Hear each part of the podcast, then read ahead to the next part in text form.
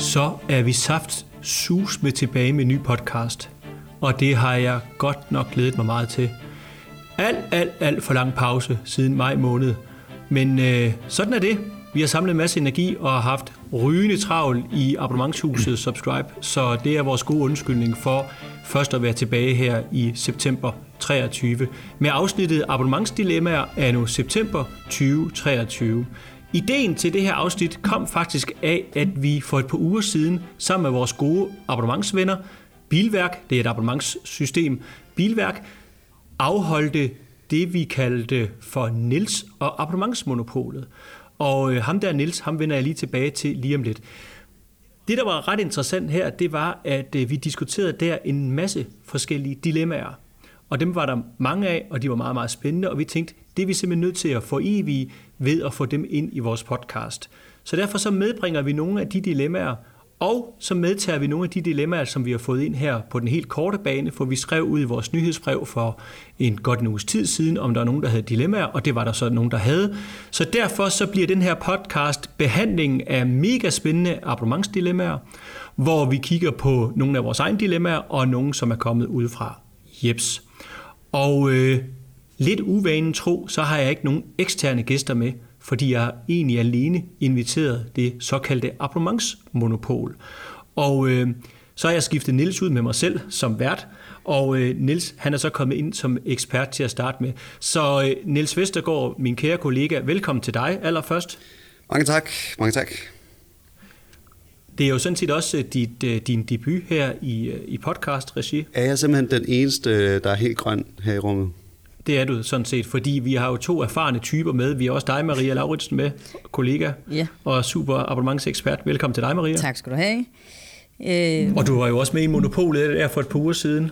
Yes. Det var jeg. Og så øh, vil jeg lige skynde mig og sige goddag til en, den sidste gæst og ekspert og kollega, dig Morten Sur Hansen. Velkommen til dig. Tak for det. Hej Jonas.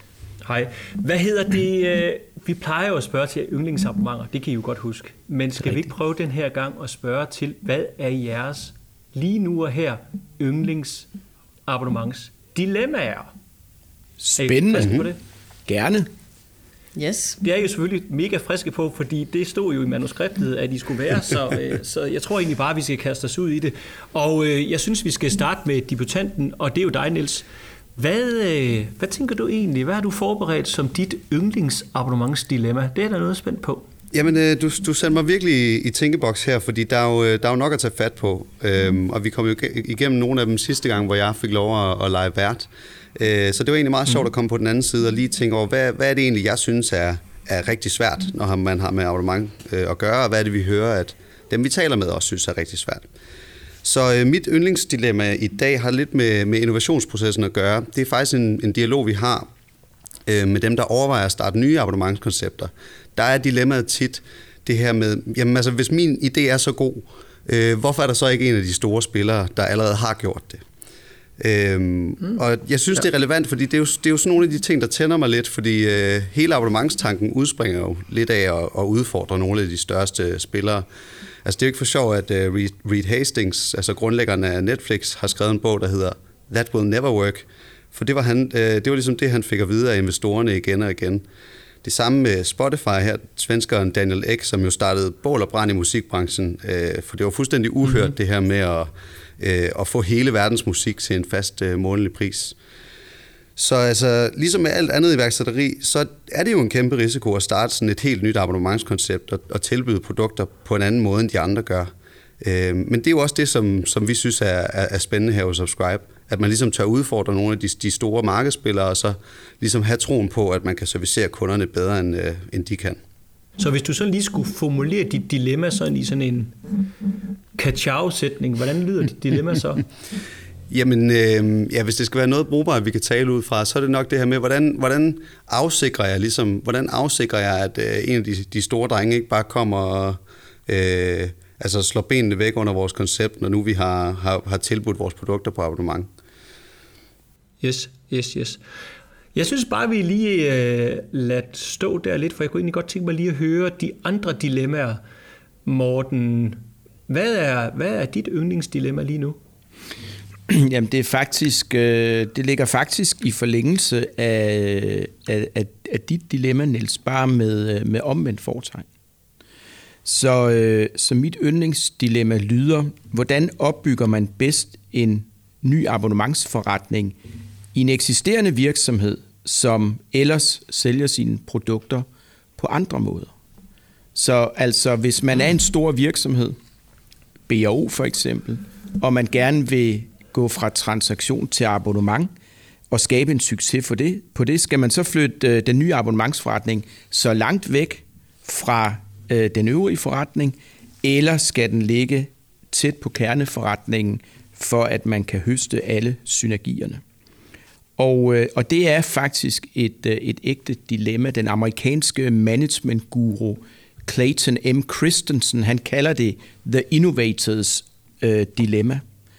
Øh, og hans påstand er, at øh, mange succesfulde virksomheder øh, fejler i deres innovation, når de prøver at opbygge helt nye, radikale øh, og radikalt anderledes øh, forretningsmodeller, fordi de indbyggede mekanismer og systemer øh, til gode ser initiativer, der beskytter kerneforretningen, og ikke belønner den risiko, der ligger i, øh, i ny forretning. Så hans råd er jo, at, hvis man overhovedet kan, så handler det jo om at flytte øh, den her nye innovation så langt væk fra kerneforretningen som, øh, som muligt. Gerne fysisk, helt ud af, af virksomhedens øh, rammer. Det er ret interessant det her med, at man er nødt til at flytte det væk fra, mm. Fra, fra kerneforret. Man hører det jo også tit og ofte, når man skal implementere en eller anden form for ny strategi, at, øh, at driften eller kulturen æder strategien til morgenmad. Ja. Altså transaktionsforretningen øh, din, den traditionelle, øh, almindelige måde at drive forretning på, som er jo radikalt anderledes mm. end at drive en abonnementsforretning, jamen, altså levner simpelthen ikke en chance for, at abonnementskøbmændene, de, de, øh, de får et ben til jorden. Nej, og altså bare sådan noget fjol, fjollet noget som at tænke i levetidsværdi ja, ja. og sådan noget, som, og sådan noget det, det er jo, øh, det kan man jo hurtigt nede i økonomiafdelingen få, mm. få en kugle for panden for. Ja, det er rigtigt. Altså. Det er rigtigt. Lidt tilbage til Nilses, det her med, at jeg synes også, at der er, som I siger, der er noget sammenhæng mellem de to øh, dilemmaer, fordi det er innovationsdilemmaer. Men Niels, du siger også det her med, altså hvis min idé er så god, hvorfor er der nogen af de store, der ikke har gjort det?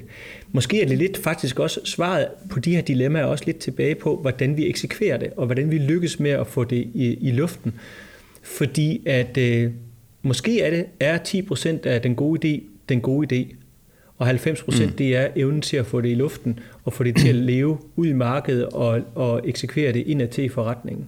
Men det er jo også derfor, Clayton Christensen han anbefaler, at det ligger i en, i en selvstændig enhed, der ikke har andet fokus. Fordi ellers så bliver det et op af, af den øvrige drift. Øh, og det har vi faktisk, øh, vi skal ikke nævne nogen navne, men det har vi jo selv øh, oplevet ret mange gange i, i forhold til projekter og virksomheder, vi har været involveret i. Desværre. Ja, det er rigtigt. Mm. Ja, ja. Maria, mm. velkommen til dig. Tak. Hvad er dit uh, yndlingsabonnementsdilemma? Mit dilemma udspringer uh, meget af, hvad jeg PT arbejder virkelig meget med. Jeg har is- især to kunder, Sarina og Reshopper, hvor vi er lidt i den fase, men det er, hvordan bliver den gode idé til virkelighed? For som vi plejer at sige, så er den gode idé jo ikke penge værd i sig selv. Og nu citerede I jo begge to nogle andre. Jeg, jeg tror ikke, det er os, der har fundet på den her sætning. Der er garanteret også et citat derude et sted. men, øh, men, øh, men lad mig lige understrege, at den gode idé her ikke nødvendigvis kun er det at innovere eller udvikle et nyt abonnementskoncept, men det er lige så meget det at udvikle nye initiativer, som øh, optimerer en eksisterende abonnementsforretning. Mm. Øhm, for når vi er færdige med, hvad kan man sige, den første del af vores arbejde, hvad enten det netop er innovation eller excellence, altså optimering af eksisterende abonnementsforretning, jamen så står vores kunder til sidst med en lang række implementeringsopgaver. Øh, så, så ikke for at miste momentum, så er det jo helt afgørende, at vores kunder kommer hurtigt i gang med at eksekvere på opgaverne. Øh, og når jeg nævner det som et dilemma her, jamen, så er det jo fordi, som du hurtigt, Jonas sagde, jamen, så kan der jo hurtigt gå drift i den. Og det er heller ikke sikkert, at man lige har en organisation, der står klar til at udføre de her opgaver. Øh, så derfor så er det jo også helt naturligt, at vi Vi går ind og hjælper øh, med den efterfølgende implementering, sådan så vi kan hjælpe vores kunder med at komme hurtigere i mål og hurtigere kapitalisere på den gode idé. Hvordan kan det egentlig være, at det er så svært at forstå, og også svært at forklare? Altså, jeg, jeg sidder ikke og peger fingre ud i markedet til, til kunder, som skal implementere et, et abonnement. Jeg kigger lige så meget på os selv her. Altså, hvis man for eksempel, som du var inde på, Morten, kommer fra en transaktionsforretning, eller I er inde på, at man kommer fra, fra ingenting, og man skal til at udvikle en forretning. Altså, kan I prøve lige at reflektere lidt på og diskutere, hvordan kan det være, det er så svært at forstå og forklare, at det er faktisk et stort stykke arbejde, man kaster sig ud i, når man skal udvikle en, en abonnementsforretning. Er der lige nu et par overskrifter, I vil, I vil kaste afsted for at forklare det dilemma? Ja, altså øh, forestil dig, at, øh, at du, Jonas, skulle bygge et, øh, et nyt hus øh, ja. på en grund, du havde. Øh, så vil du først få lavet en arkitekttegning. Sådan skal huset se ud. Øh, og så bagefter, så skal du, øh, om man så må sige, entrere med alle de entreprenører og håndværkere, der skal bygge huset. Øh, hvilken af de opgaver synes du egentlig er den den tungeste at tilgå? Hvis, hvis det var dig selv. Nu er du jo ikke selv arkitekt, du skulle bare bede en arkitekt om at tegne det. Nå, men jeg, jeg kan i hvert fald sige, at, øh, at med det eksempel, så, øh, så sidder jeg og tænker lidt på, jeg kommer i hvert fald ikke til at sige til dig, jeg gør det selv. og det er i hvert fald noget af det, vi tit, det, det vi tit hører, ja. det er, at det klarer vi selv. Yes. Altså, mm. Fordi et eksempel, det, det giver i hvert fald den her klarhed over, at der er nogle forskellige typer discipliner, som, som er, er ret unikke mm. og bøvlede og svære, og som skal ligge i en bestemt rækkefølge. Mm. Øh, og man er sådan set nærmest på udebane hele vejen rundt, øh, som, som bygherre. Mm. Ikke også? Og, og hvis, hvis du gerne vil have den her bygning hurtigt op at stå, så vil du foretrække, at det var et team af håndværkere, der ikke lavede andet imens. Ja, altså der er også et ja. eller andet med at komme ud og få nogle erfaringer. Ikke? Altså, jeg kom til at tænke på, da du spurgte om dengang jeg tog kørekort. Altså man kaster sig ud i det og får teorien. Men hvis jeg ikke havde, min, mine forældre ikke havde tvunget mig ud i en bil lige bagefter, mm. så havde jeg jo med tiden bare haft mindre og mindre og mindre lyst. Så der er også et eller andet med altså det der med at komme hurtigt i gang, få mm. nogle erfaringer, det kan jeg faktisk huske, at øh, vi snakkede med Ejner Hessel om, og det må vi godt sige højt, fordi det vil Anders derovre øh, gerne citeres for. Det her med, at vi skulle simpelthen ikke have gået rundt og, og snakke i to år, før, før vi gik i luften med Hessel mm. Plus. Vi skulle simpelthen bare prøve det af, for det er først, når vi prøver det af og mærker den feedback, der kommer fra omverdenen og fra organisationen, det er først der, vi virkelig, vi virkelig mm. udvikler det.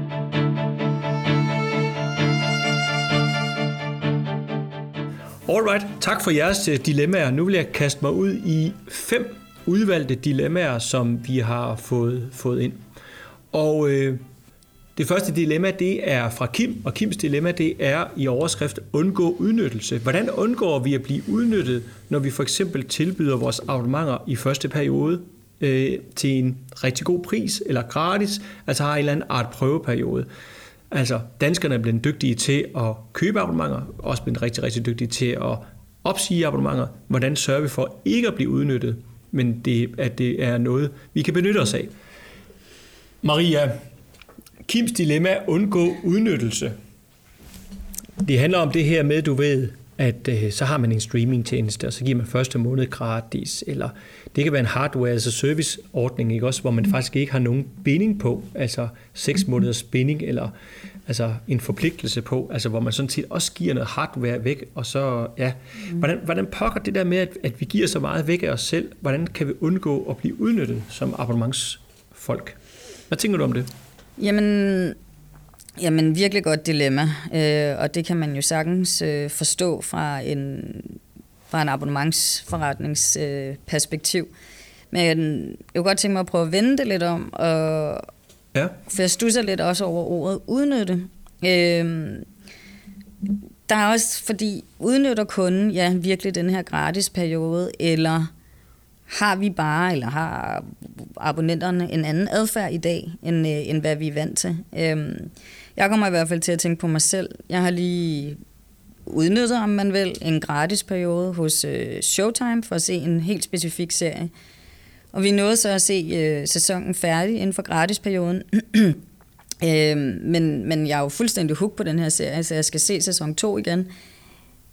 Så jeg kommer jo helt sikkert tilbage. Og det var ikke Yellowstone?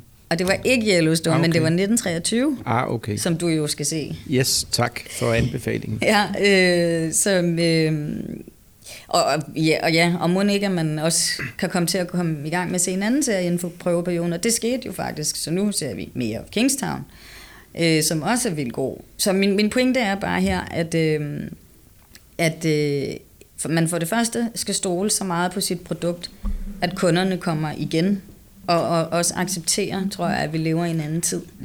Øh, Det, det du siger, Maria, det er, at i stedet for at tale om det som, at man skal undgå udnyttelse, så skal man egentlig tilgå udnyttelse, eller man skal faktisk sørge for, at man bliver udnyttet.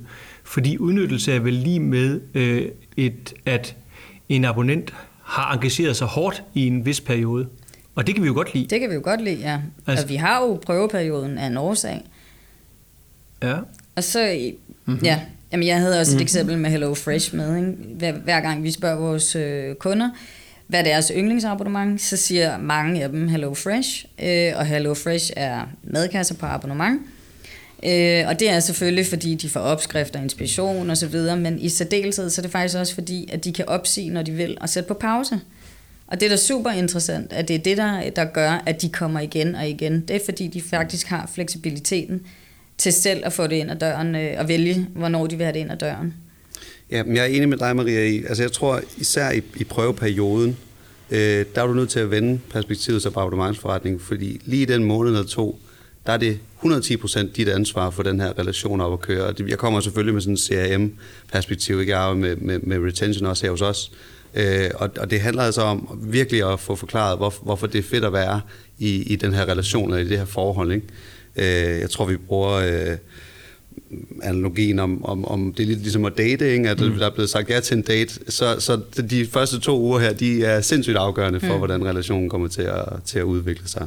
Øh, så, så ordet udnyttelse skal man måske vende, men man kan sige, den måned der, der er det bare med at, med at smøre tyk på, så tage ansvaret på sig fra CRM-teamet simpelthen, og, øh, og virkelig levere på den del. Mm. Men altså, jeg, altså jeg, jeg forstår jo, jeg forstår jo til fulde øh, Kim, fordi øh, selvfølgelig er det umiddelbart jo en, en, en frustration, når, øh, når du har en medlemskar, som opsiger oftere og hurtigere, end man egentlig kunne ønske sig. Jeg er enig med jer i, at jeg tror ikke, folk gør det for at udnytte. Øh, de gør det jo i virkeligheden, fordi de har et behov i den periode af tid, øh, eller virkelig gerne vil, vil prøve produktet. Øh, men man skal huske på, jeg har set undersøgelser, der viser, at mellem 40 og 80 procent af de øh, nye abonnementer, nye abonnenter, der kommer ind i en, øh, i en, i en, øh, i en abonnementsforretning, det er faktisk nogen, der vender tilbage. Mm. Øh, så det er sjældent, at det er nye nye. Det er ofte nogen, der har prøvet tidligere, og så øh, vender tilbage. Så med Hello Fresh eller den streamingtjeneste, som man så sidste år, om som man nu skal se øh, lidt fra i, øh, igen. Mm. Så i virkeligheden siger vi jo ikke farvel til vores abonnenter. Vi ser faktisk i meget højere grad på, på gensyn. Og det tror jeg bare er enormt vigtigt at, øh, at huske på.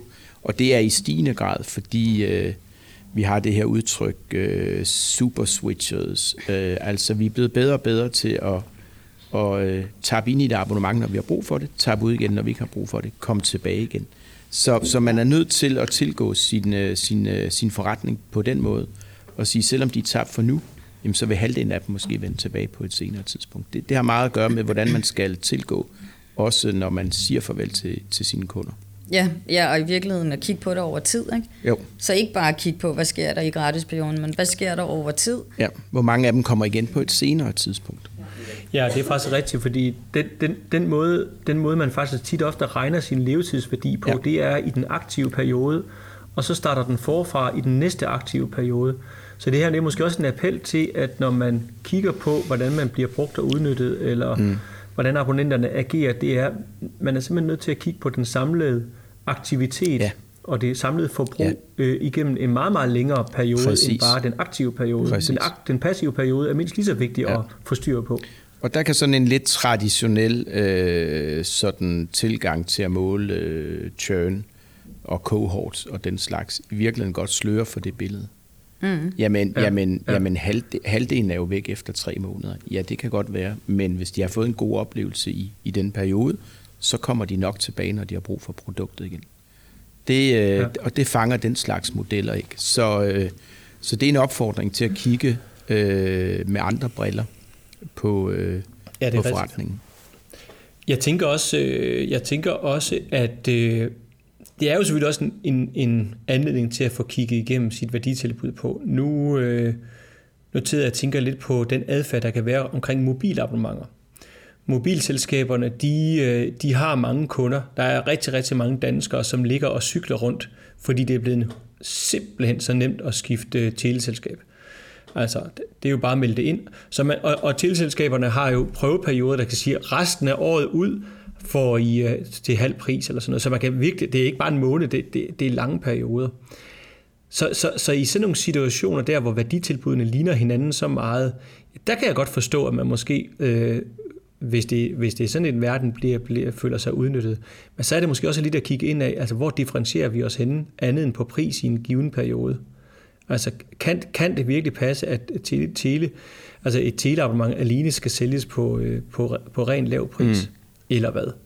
Altså, det er da i hvert fald også en anledning til at kigge ind af på den måde, synes jeg. Ja, og faktisk, nu nævner du det her med, med den gratis øh, prøveperiode. Jeg oplever, at for 3-4 år siden, øh, der var det fuldstændig standard, når man lancerede et abonnement, så skulle der selvfølgelig være 30 dage gratis.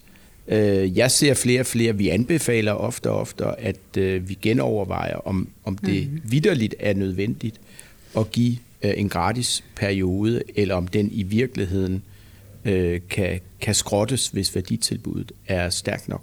Så vi har masser af eksempler Ja. på abonnementer, hvor man ikke kører med en gratis prøveperiode, men man selvfølgelig har den fleksibilitet, som ligger i abonnementet, at efter en måned, efter to måneder, efter tre måneder, mm. så kan man jo øh, unsubscribe. Men det er klart, det fjerner selvfølgelig også lidt af den her udnyttelsesgrad, som Kim taler om. Så, så det er også en opfordring. Overvej lige, om det er vigtigt at have den her gratis prøveperiode.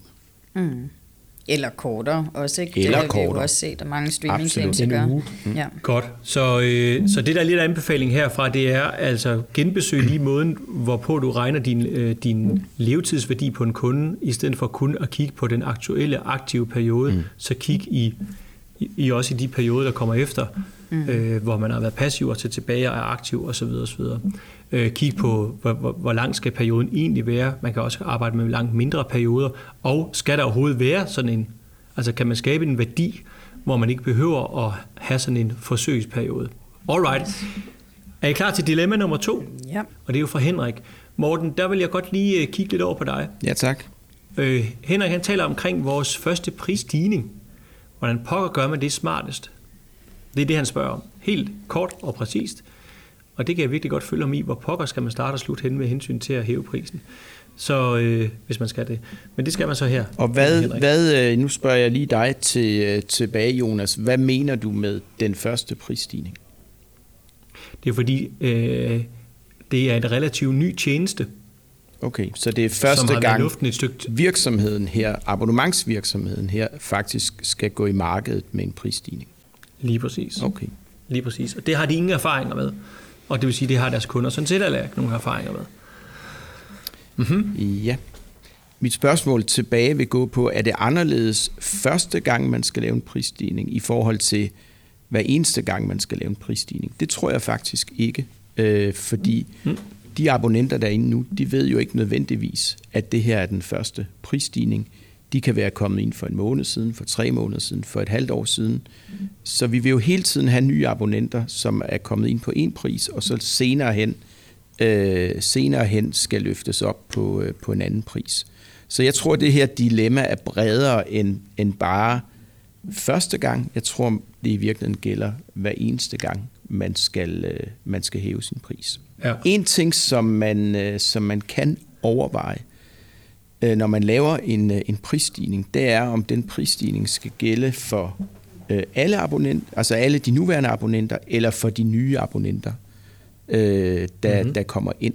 Øh, vi ser ofte, at man bruger sådan et, man kalder det et gra- grandfather-princip, altså at øh, dem, som er kommet ind på end, øh, end, end den nuværende pris. De får faktisk lov til at beholde den pris, og så hæver man prisen for, øh, for de nye. Det har også den effekt, at hvis, øh, hvis man opsiger sit abonnement, så kan man jo ikke komme tilbage uh-huh. på den gamle pris. Så det kan have sådan en, øh, en fastholdende øh, effekt. Du øh, man bygger sådan en lille loyalitetsprogram det bygger, det, Du bygger ja. simpelthen en, en lille loyalitetsdriver ind i dit, øh, dit abonnement. Jeg husker første gang Netflix ja. øh, faktisk hævede deres øh, pris, efter at de var gået ind i, øh, i Danmark.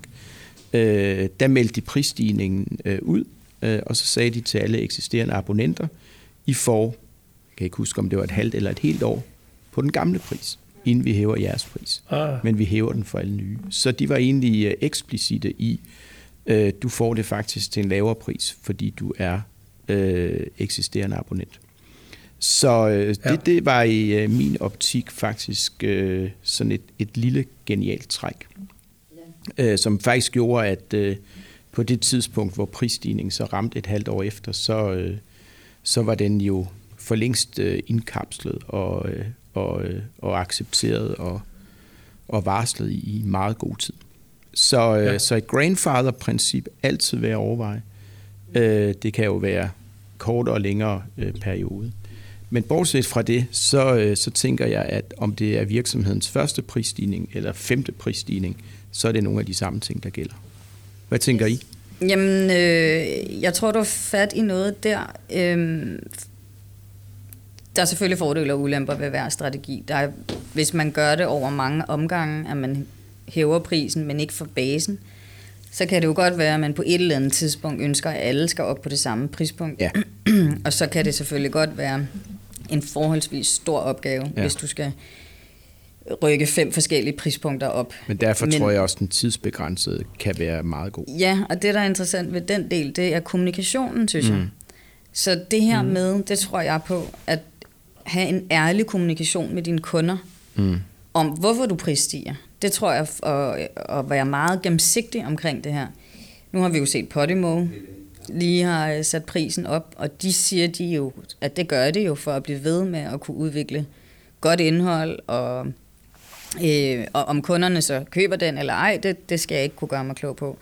Men jeg tror i hvert fald, at hvis man har en ærlig kommunikation med kunderne omkring det, og selvfølgelig bliver ved med at optimere den værdi, du tilbyder kunderne, det er klart, øh, så tror jeg, man kommer langt med en prisstigning. Ja, men jeg er, en, jeg er enig med dig, Maria, i det her med, med at, at den optimering af værdi hele tiden, for det er, jo, det er jo også noget, vi prædiker her, at det, dit abonnementsprodukt er aldrig færdigt og bliver forhåbentlig federe og federe, jo længere tid der går. Mm. Øhm, så på et eller andet tidspunkt, så, øh, så, så skal I hæve priserne, så det er jo noget, alle står for på et eller andet tidspunkt. Øhm, og, jeg, og jeg vil sige, jeg er egentlig ikke Øh, jeg er egentlig ikke så bange for prisstigninger. Det, det er jo sådan set nemt nok at sige, når man øh, sidder som konsulent på den her side af bordet. Ikke? Øhm, men jeg tror, at det, det handler nemlig om, at på et eller andet tidspunkt bliver du nødt til at, at melde ud til abonnenterne. Og så tror jeg, at Netflix har set noget i at sige, jeg har en dårlig nyhed her, jeg prøver lige at smøre mm. lidt, øh, lidt sukker på, så, så, så det bliver lidt mindre, øh,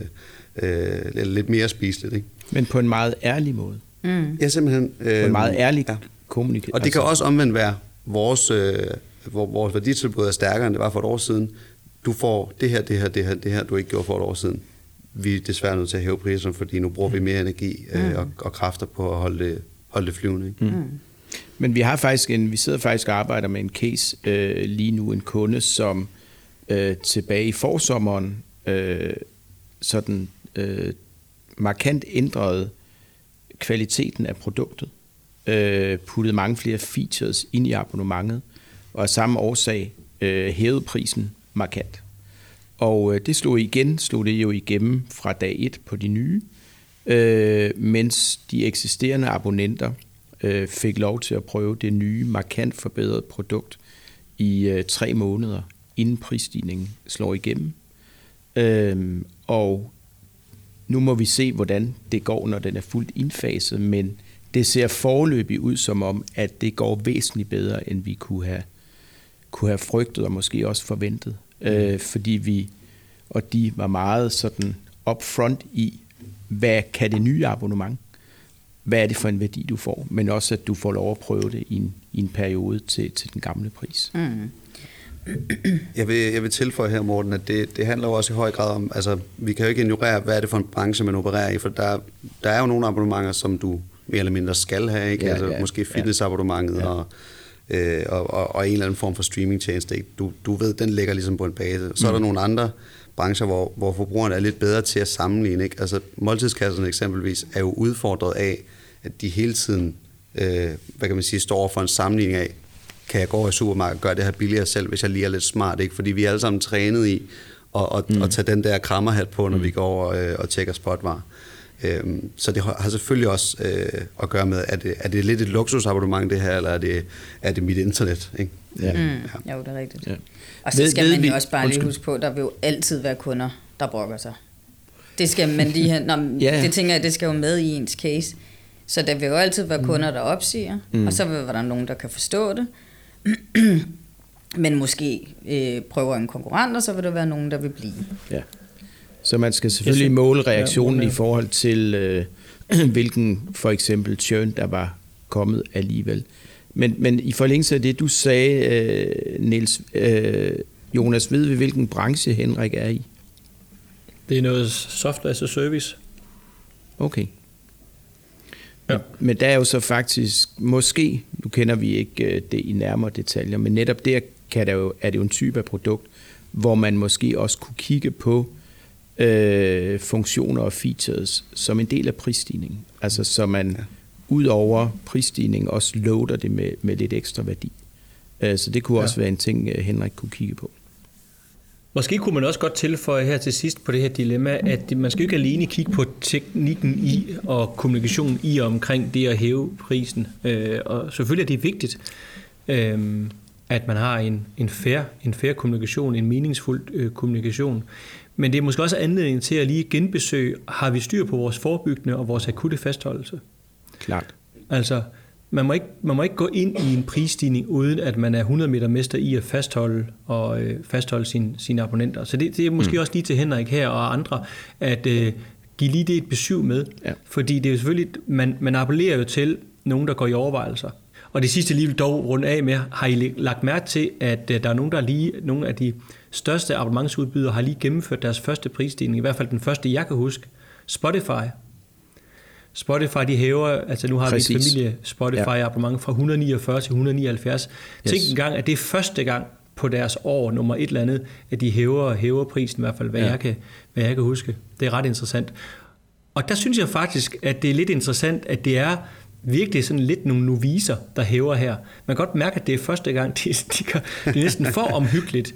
Altså, øh, jeg ved ikke, hvor mange notifikationer jeg har haft. Husk nu, at nu hæver vi snart prisen. Altså, det er nærmest en overordentlighed. Altså. Mm. Så øh, jeg synes næsten også, det kan komme lidt over med, hvor mange beskeder jeg egentlig skal have omkring, at øh, nu hæver vi prisen. Ja, der Ja. kørte øh, Apple lige en lidt anden med deres iCloud-stigning. Det, øh, det stod, når du åbnede indstillinger, så var det, Ja. det bliver to kroner mere om måneden, kammerat. Ja, det er nok forskellen på den svenske og den amerikanske tror jeg. øh, approach. Ja, det men, men Jonas, jeg forstår, det er så ikke Spotify, der har skrevet ind om det her dilemma, trods alt. Nej, det er det ikke. Nej, det er det godt. ikke. Dog ikke. Men, og jeg ved ikke, om det er, er det næste dilemma, øh, der er kommet fra, fra Ditte, der handler lidt omkring, hvordan tumler jeg vores ellers så søde CFO. Det jeg lige kan sige til jer, det er, at det her det er fra en virksomhed, som er gået i abonnement for nylig, men har solgt produkter på klassisk vis, transaktionsbaseret vis, øh, i altid.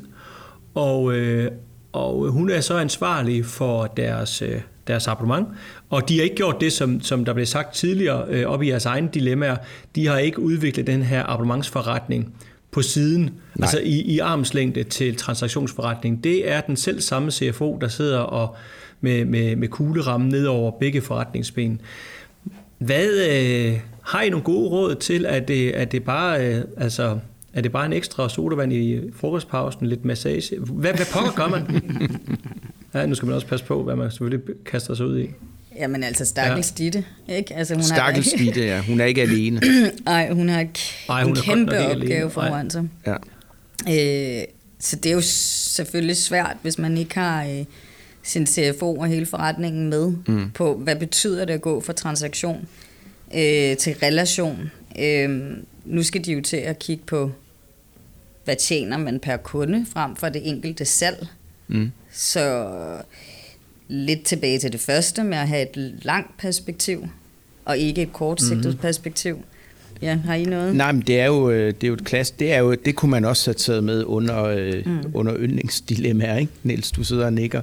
Fordi det her er jo også et klassisk øh, dilemma i abonnementsverdenen, som også har fået et navn, nemlig Tyranny of the Margin, øh, eller på dansk øh, margintyranni.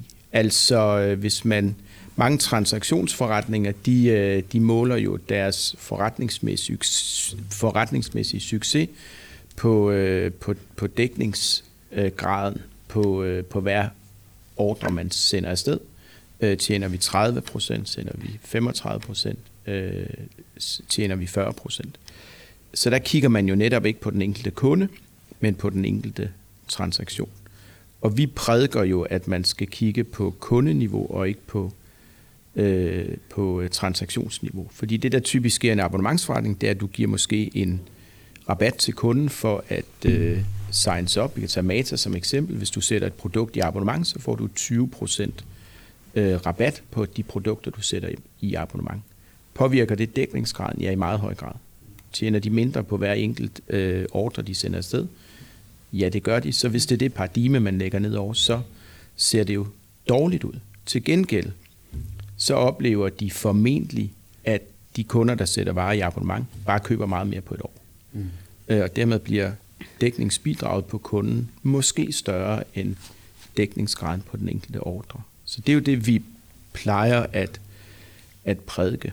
Øh, kig på, øh, det er også det, du siger, Maria, kig på, hvor meget tjener jeg på kunden, og ikke hvor meget tjener jeg på den enkelte ordre. Så det er i hvert fald det, de der skal starte med at gå og, og prædike øh, sådan nærmest på daglig basis. Ja, Morten, og vi to har jo, har jo lige gennemgået en, en, en lignende diskussion i en, i en stor organisation også, øh, hvor øh, altså, vi, vi brugte det der udtryk, hvad, hvad skal man tro på, hvis vi gør det her? Ja, ikke? Og det er igen det der med, at øh, der, der bliver man nødt til at have en, en dialog med CF, CF, CFO'en om, mm. hvad, hvad er det egentlig, vi skal tro på? Og hvis man så øh, er, er, er lodret uenig i det, så, så oplever jeg nogle gange, det kan også være de, de brancher, som ligesom er sådan en overgangsperiode, altså mm øh, brancher, der har været vant til at sende aviser eller tidsskrifter noget ud øh, med posten, og som nu skal lave en eller anden form for digital produkt, eller, eller udvide deres værditilbud helt.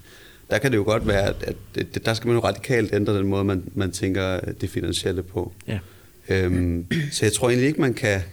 Man kan nok ikke tage det over en kaffe på fem minutter. Nej.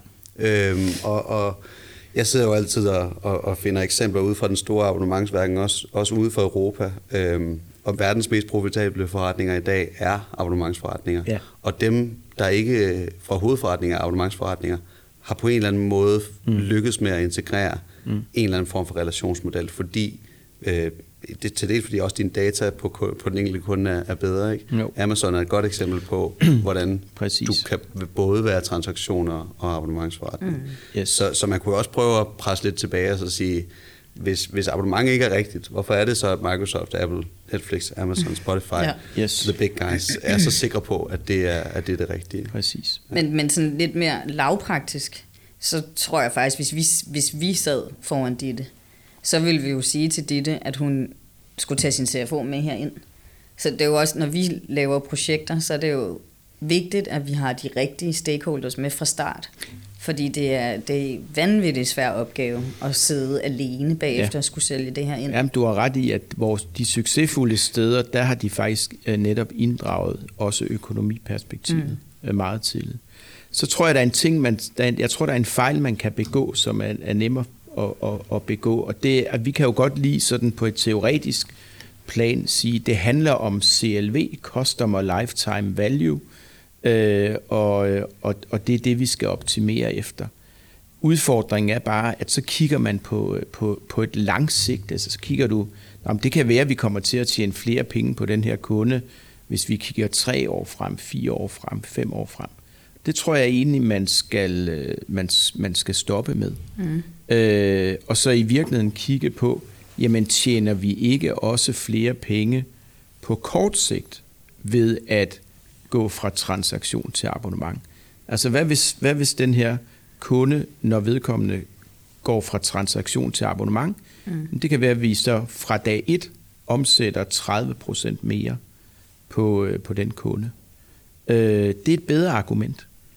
øh, end at vi tjener penge på, øh, på, på den lange bane. Så jeg tror også, man skal, man skal gå lidt væk fra det her med, det handler om at tjene penge på den lange bane. Det, det handler også om, at abonnement kan tjene penge til dig på den korte bane. Det kan, det kan det i hvert fald rigtig ofte, og, øh, og især hvis du er i en, øh, i en altså for eksempel som en Matas eller øh, en, en retailer, som, som, som har mange, hvor frekvensen er høj. Du har mange forløbende mm. på hinanden følgende transaktioner. Fordi der kigger vi jo også meget på, i stedet for at kigge på, kan vi lige sælge 10% mere, så starter vi med at kigge på, okay, hvad er det egentlig for en wallet, vi sidder og kigger ind i her? Mm. Lad os nu bare tage Matas som eksempel. Altså, der har man en anden form for beauty, uh, beauty, lad os bare kalde det for en beauty wallet. Hvor mange penge bruger en, uh, hvad kan man sige, hvis man har en, en person, der er en kvinde 40-50 år, hvor mange penge om året bruger uh, den her gruppe mennesker på beauty? Vi siger tal, 6.000 kroner. Og så spørger vi så øh, og snakker med kunden omkring, hvor stor en del af den wallet har I egentlig lige nu? Mm. Og det kan man så regne frem til, jamen, med den omsætning, I har af unikke kunder osv., osv. Jamen, det ser ud som om, vi har 10 procent. Det vil sige, at I har en omsætning på 600 kroner. Og, og, og der, der, det skriver jo nærmest til himlen om, hvor lidt det er, når vi ser det i det perspektiv. Og der er du fuldstændig ret i, det er jo ikke, det er jo ikke fuldstændig galamatias at sige, kunne vi hæve det til 3.000 kroner fra 600 kroner? Fordi kunden bruger jo pengene alligevel. Og i det perspektiv kan du jo godt sige, Morten, mm. altså, så, kan vi jo, så kan vi jo bestyrke omsætning og indtjening øh, med det samme. Præcis. Så, så der køber jeg den sådan set. Lad os nu sige, at du har en software virksomhed. Du plejer at sælge din software til 2500 kroner per gang. Mm. Du står i november måned, nu indfører du så et abonnement, der koster, så koster det 99 kroner om måneden, eller 199 kroner om måneden.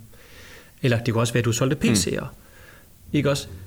Der kan du faktisk bare ikke det, som du siger. Man kan faktisk ikke inden for den første halve mm. eller hele år se, at vi har øget indtjeningen. Så det er jo lidt afhængigt af, hvad for en branche vi har med at gøre. Det er klart. Hvor, hvad for et, et type argument, man skal bruge. Yes. Men, men det jeg i hvert fald tænker over det her med CFO'en, det er, altså ja, have vedkommende med ind fra starten af, være med til at føde ideen, men simpelthen også sørge for, og så vil jeg også lidt tilbage til innovation. Når man innoverer noget, så innoverer man måske et nyt værditilbud. Tjek.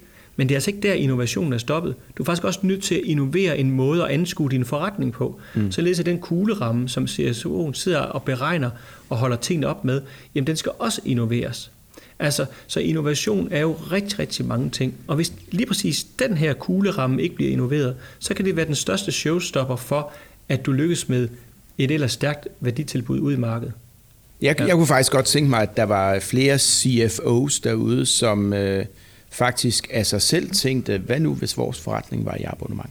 Mm. Altså, ja. nu, altså, der er jo ikke nogen... Øh, der er jo ikke noget rigtigt eller forkert i forhold til, hvor en innovation starter. Altså hvis øh, Nej. der sidder CFO's, som er optaget af, hvordan kunne det styrke vores forretning, hvis vi øh, drev den mere relationsorienteret, så kunne det jo lige så godt være der, øh, innovationen startede. Ja, og så er det også bare sådan med de her kære CFO'er og, og regnefolk, det er, og i det hele taget forretningsfolk, det er, vi har på en eller anden måde gjort det til sådan en overordnet målestok at have et årsregnskab, årsbudgetter, årsregnskaber. Altså, og det kan spænde ben for selv den bedste strategi, altså en abonnementsstrategi eller en strategi i det hele taget. Altså fordi vi skal kunne regne den hjem hele mm. tiden på, øh, på, det, på det næste år. Altså det svarer så lidt til, at man går ned til, til, en, til, en, til en landmand, og så han har godt gang i sin, i sin øh, han sår øh, om foråret og høster om efteråret, og når vi så rammer december, der har været en god omsætning i butikken, så har han sådan et, et, et nyt forsøg med juletræer over i, i den ene side af, af sin bedrift, og så går han ned, og så ser han så på de der juletræer, der blev plantet der i foråret. Det er jo en møg hammerende ringe forretning, fordi han putter sin konstruktion ned over det. Altså det her med, at det skal være tjent hjem på et år. Ikke? Altså det er jo først om otte år, det ligesom mm. øh, kommer hjem. Mm. Altså, det, så det er også lidt det med, lad nu være med at lade dine egne, hvad kan man sige, konstruerede eller hvad det, forretningsbriller være ødelæggende for den grundlæggende idé, der ligger mm. der øh, foran Godt. Så øh, går vi videre. Vi har to dilemmaer tilbage. Medlemsflugten spørger Marlene til. Er vi de eneste, som oplever en stigende grad øh, af kunder og medlemmer, som er dygtige til at opsige efter for eksempel 6 måneder? De overlapper måske lidt tilbage til det her med, med udnyttelse og, og så videre, så videre. Men lad os lige få behandlet det her. Altså, dybest set, hvordan sikrer vi fastholdelse? Og øh, nu kigger jeg over det er på et dig, stort spørgsmål. ja. Du, øh, ja, men alligevel nogle overskrifter på det, eller nogle gode råd i forhold til...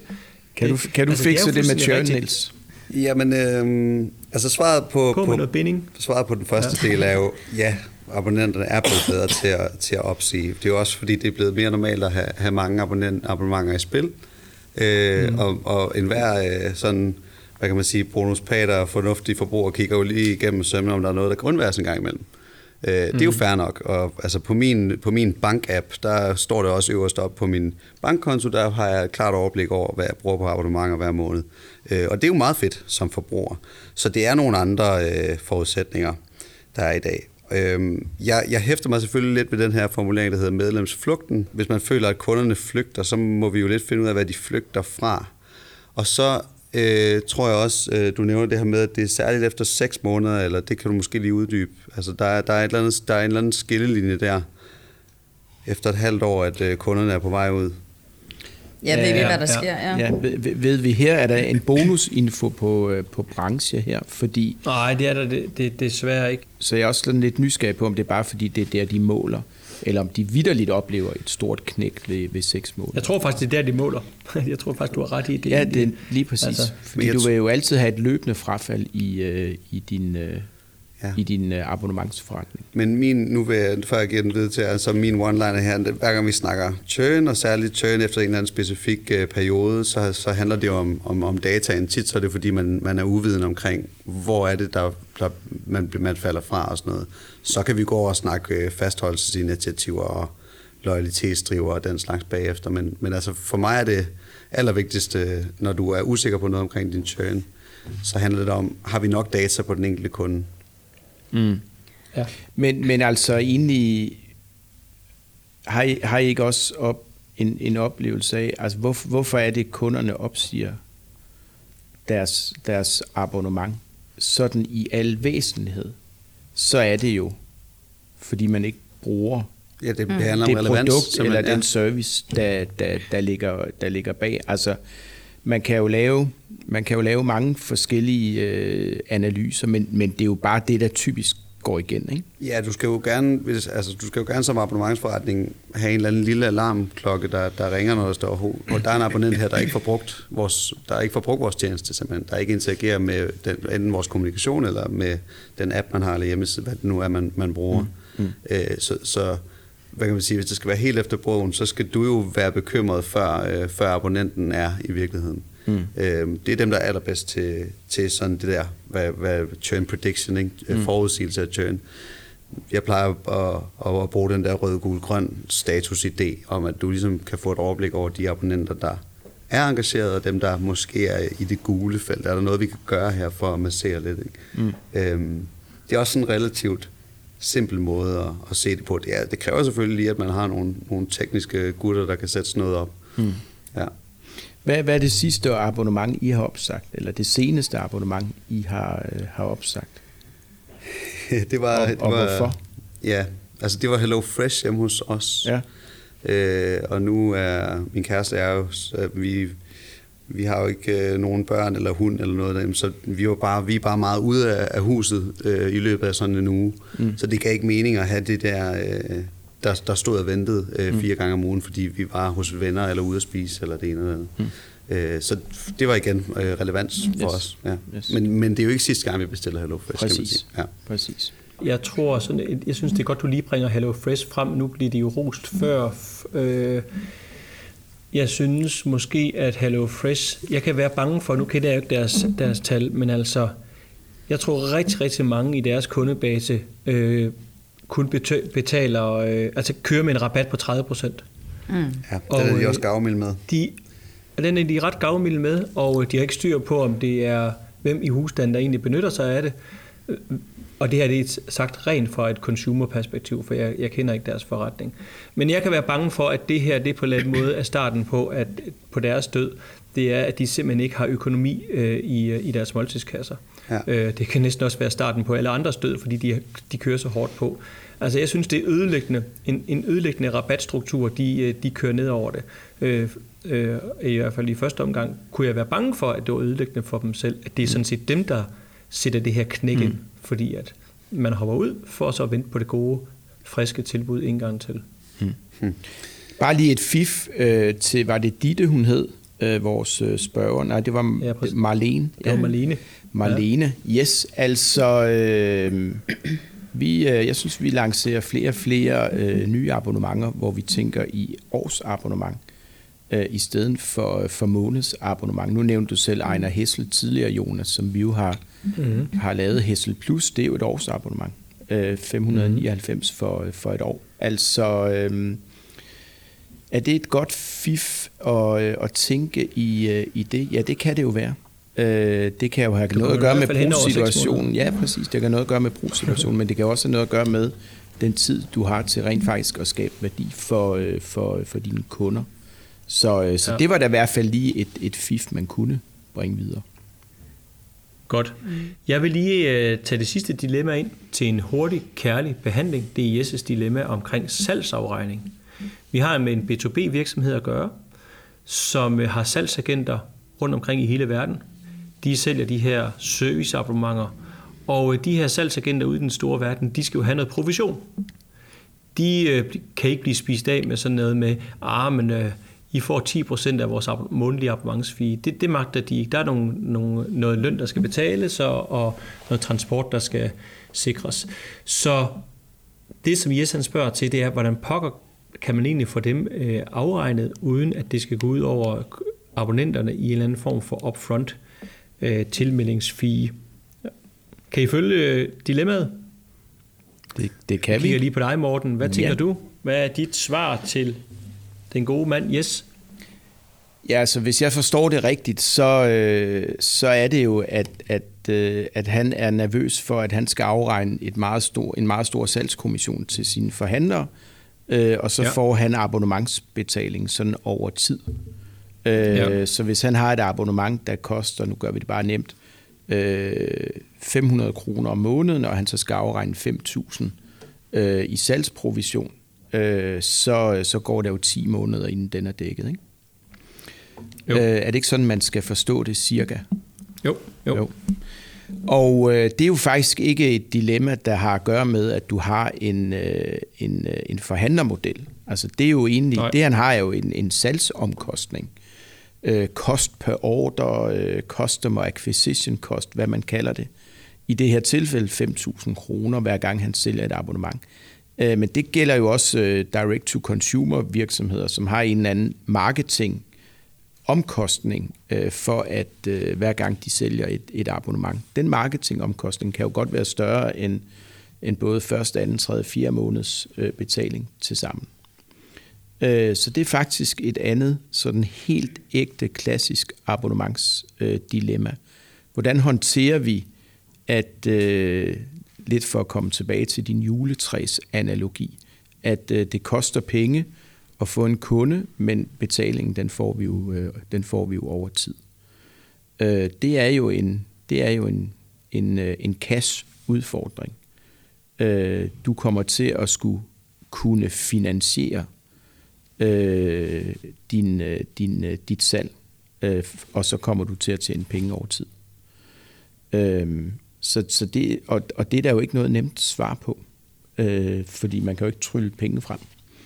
Øh, så det er øh, et spørgsmål om, og vi ser faktisk jo faktisk, vi ser jo faktisk, oplever faktisk abonnementsforretninger, der struggler med, øh, hvordan skal vi finansiere en vækst, fordi det koster ja. penge ja. at tjene penge over sigt. Så jeg, jeg, har ikke sådan et, jeg har ikke sådan et super enkelt svar, andet end at det er et dilemma, som ikke kun Yes står i med en forhandlermodel, men i virkeligheden. Det står man jo også i, i, i alt product as a service, ikke? Altså, du, jo, øh, jo. For eksempel hos, øh, hos MyWay, der sender yes. de en computer til 10.000 kroner ud af døren, og så ja. får de 3,99 om måneden. Så hvem finansierer indkøbet af den computer? Ja, så der er den største har, omkostning jo faktisk øh, både, øh, altså både produktet, øh, og så kommer der jo formentlig også en salgsomkostning oveni. Ja. Så der kan jo gå, uden at, at kende deres forretning i detaljer, så kan der jo gå mange måneder, inden det er tjent øh, hjem igen. Så, øh, så nogle gange så skal man også have dybe lommer for at, øh, for at vækste en abonnementsforretning, hvis, det skal gå, øh, hvis man har sådan en drøm om, at det skal gå, gå meget hurtigt. Ja. Jamen, det er rigtigt, og, og jeg, jeg kommer til at sidde og tænke på Drive her. Øhm, den her, øh, det her bilabonnement, som jo mm. ikke er leasing, men simpelthen er en, mm. er en fixed... Øh, en fix pris hver måned, og mm. så, er, så er alt med der. Det er jo øh, kun den kære øh, Semler-gruppe, der har mange hundrede millioner til at indkøbe, øh, indkøbe flåder af biler mm. for at sætte det her i værk. Det er, jo, det er jo ikke noget, du kan gå ind fra gaden og gøre. Og jeg tror også på Products as a Service-siden, der, der, er det, der er det vel lidt et vilkår, at, at, at, at øh, du er nødt til at finde finansiering et eller andet sted. Ja. Øh, og der er jo eksterne finansieringskilder. Altså, der, er jo, der er jo virksomheder, der lever af at, øh, at finansiere den slags. Mm. Så det kan man faktisk øh, det kan man faktisk godt. I siger i hvert fald til Yes, man skal ikke begynde at, at lægge salgsomkostning oven i sådan et, et hvad kan man sige, entréfie hos abonnenterne. Så, så skal man i hvert fald have et værditilbud, der, der vil noget, fordi at det kan i hvert fald hæmme indtrækket gevaldigt. Det er klart, at hvis... Og, faktisk, hvis, og så øh, derfor måske også nærmest gør det umuligt for salgsagenten at lykkes. Ja, det er klart, at øh, man må forvente, at det, vil, øh, at det bare vil have en effekt på, øh, på indtrækket, øh, og dermed vil din øh, acquisition cost jo sådan set bare stige.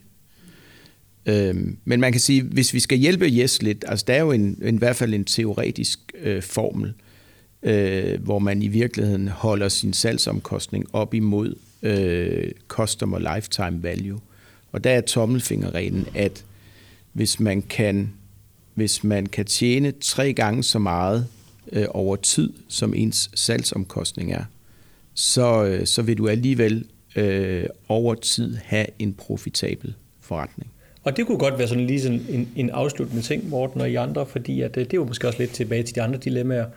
Altså en god tommelfingerregel i forhold til at tilsikre, at der ikke er en medlemsflugt, som hos Marlene. Det er måske også en meget god tommelfingerregel at udstyre vores CFO med. Altså at kunne regne på den. Og øh, når vi kigger på prisstigninger, så er det i hvert fald også noget, man har betragtning i forhold til hele den værdi over tid, man, man arbejder med. Og, øh, og også når man kigger på hele måden at onboarde og ikke blive udnyttet osv., osv. som var intro-dilemmaet. Tusind tak skal I have, Maria, Morten, Niels, kære kollegaer, for at indgå i, i dilemmaøvelsen her. Mega god svar. Tak skal I have. Tak og selv. jeg tror egentlig bare, jeg vil øh, runde podcasten stille og roligt af med at sige tusind tak for de mange dilemmaer, der er blevet sendt. Vi fik behandlet nogle af dem her. Vi ses faktisk heldigvis meget snart igen. Uden at love alt, alt for meget, så har jeg faktisk en idé om inden for en måneds tid at komme i luften med en meget, meget spændende podcast omhandlende loyalitetskoncepter. Tak, og på genhør.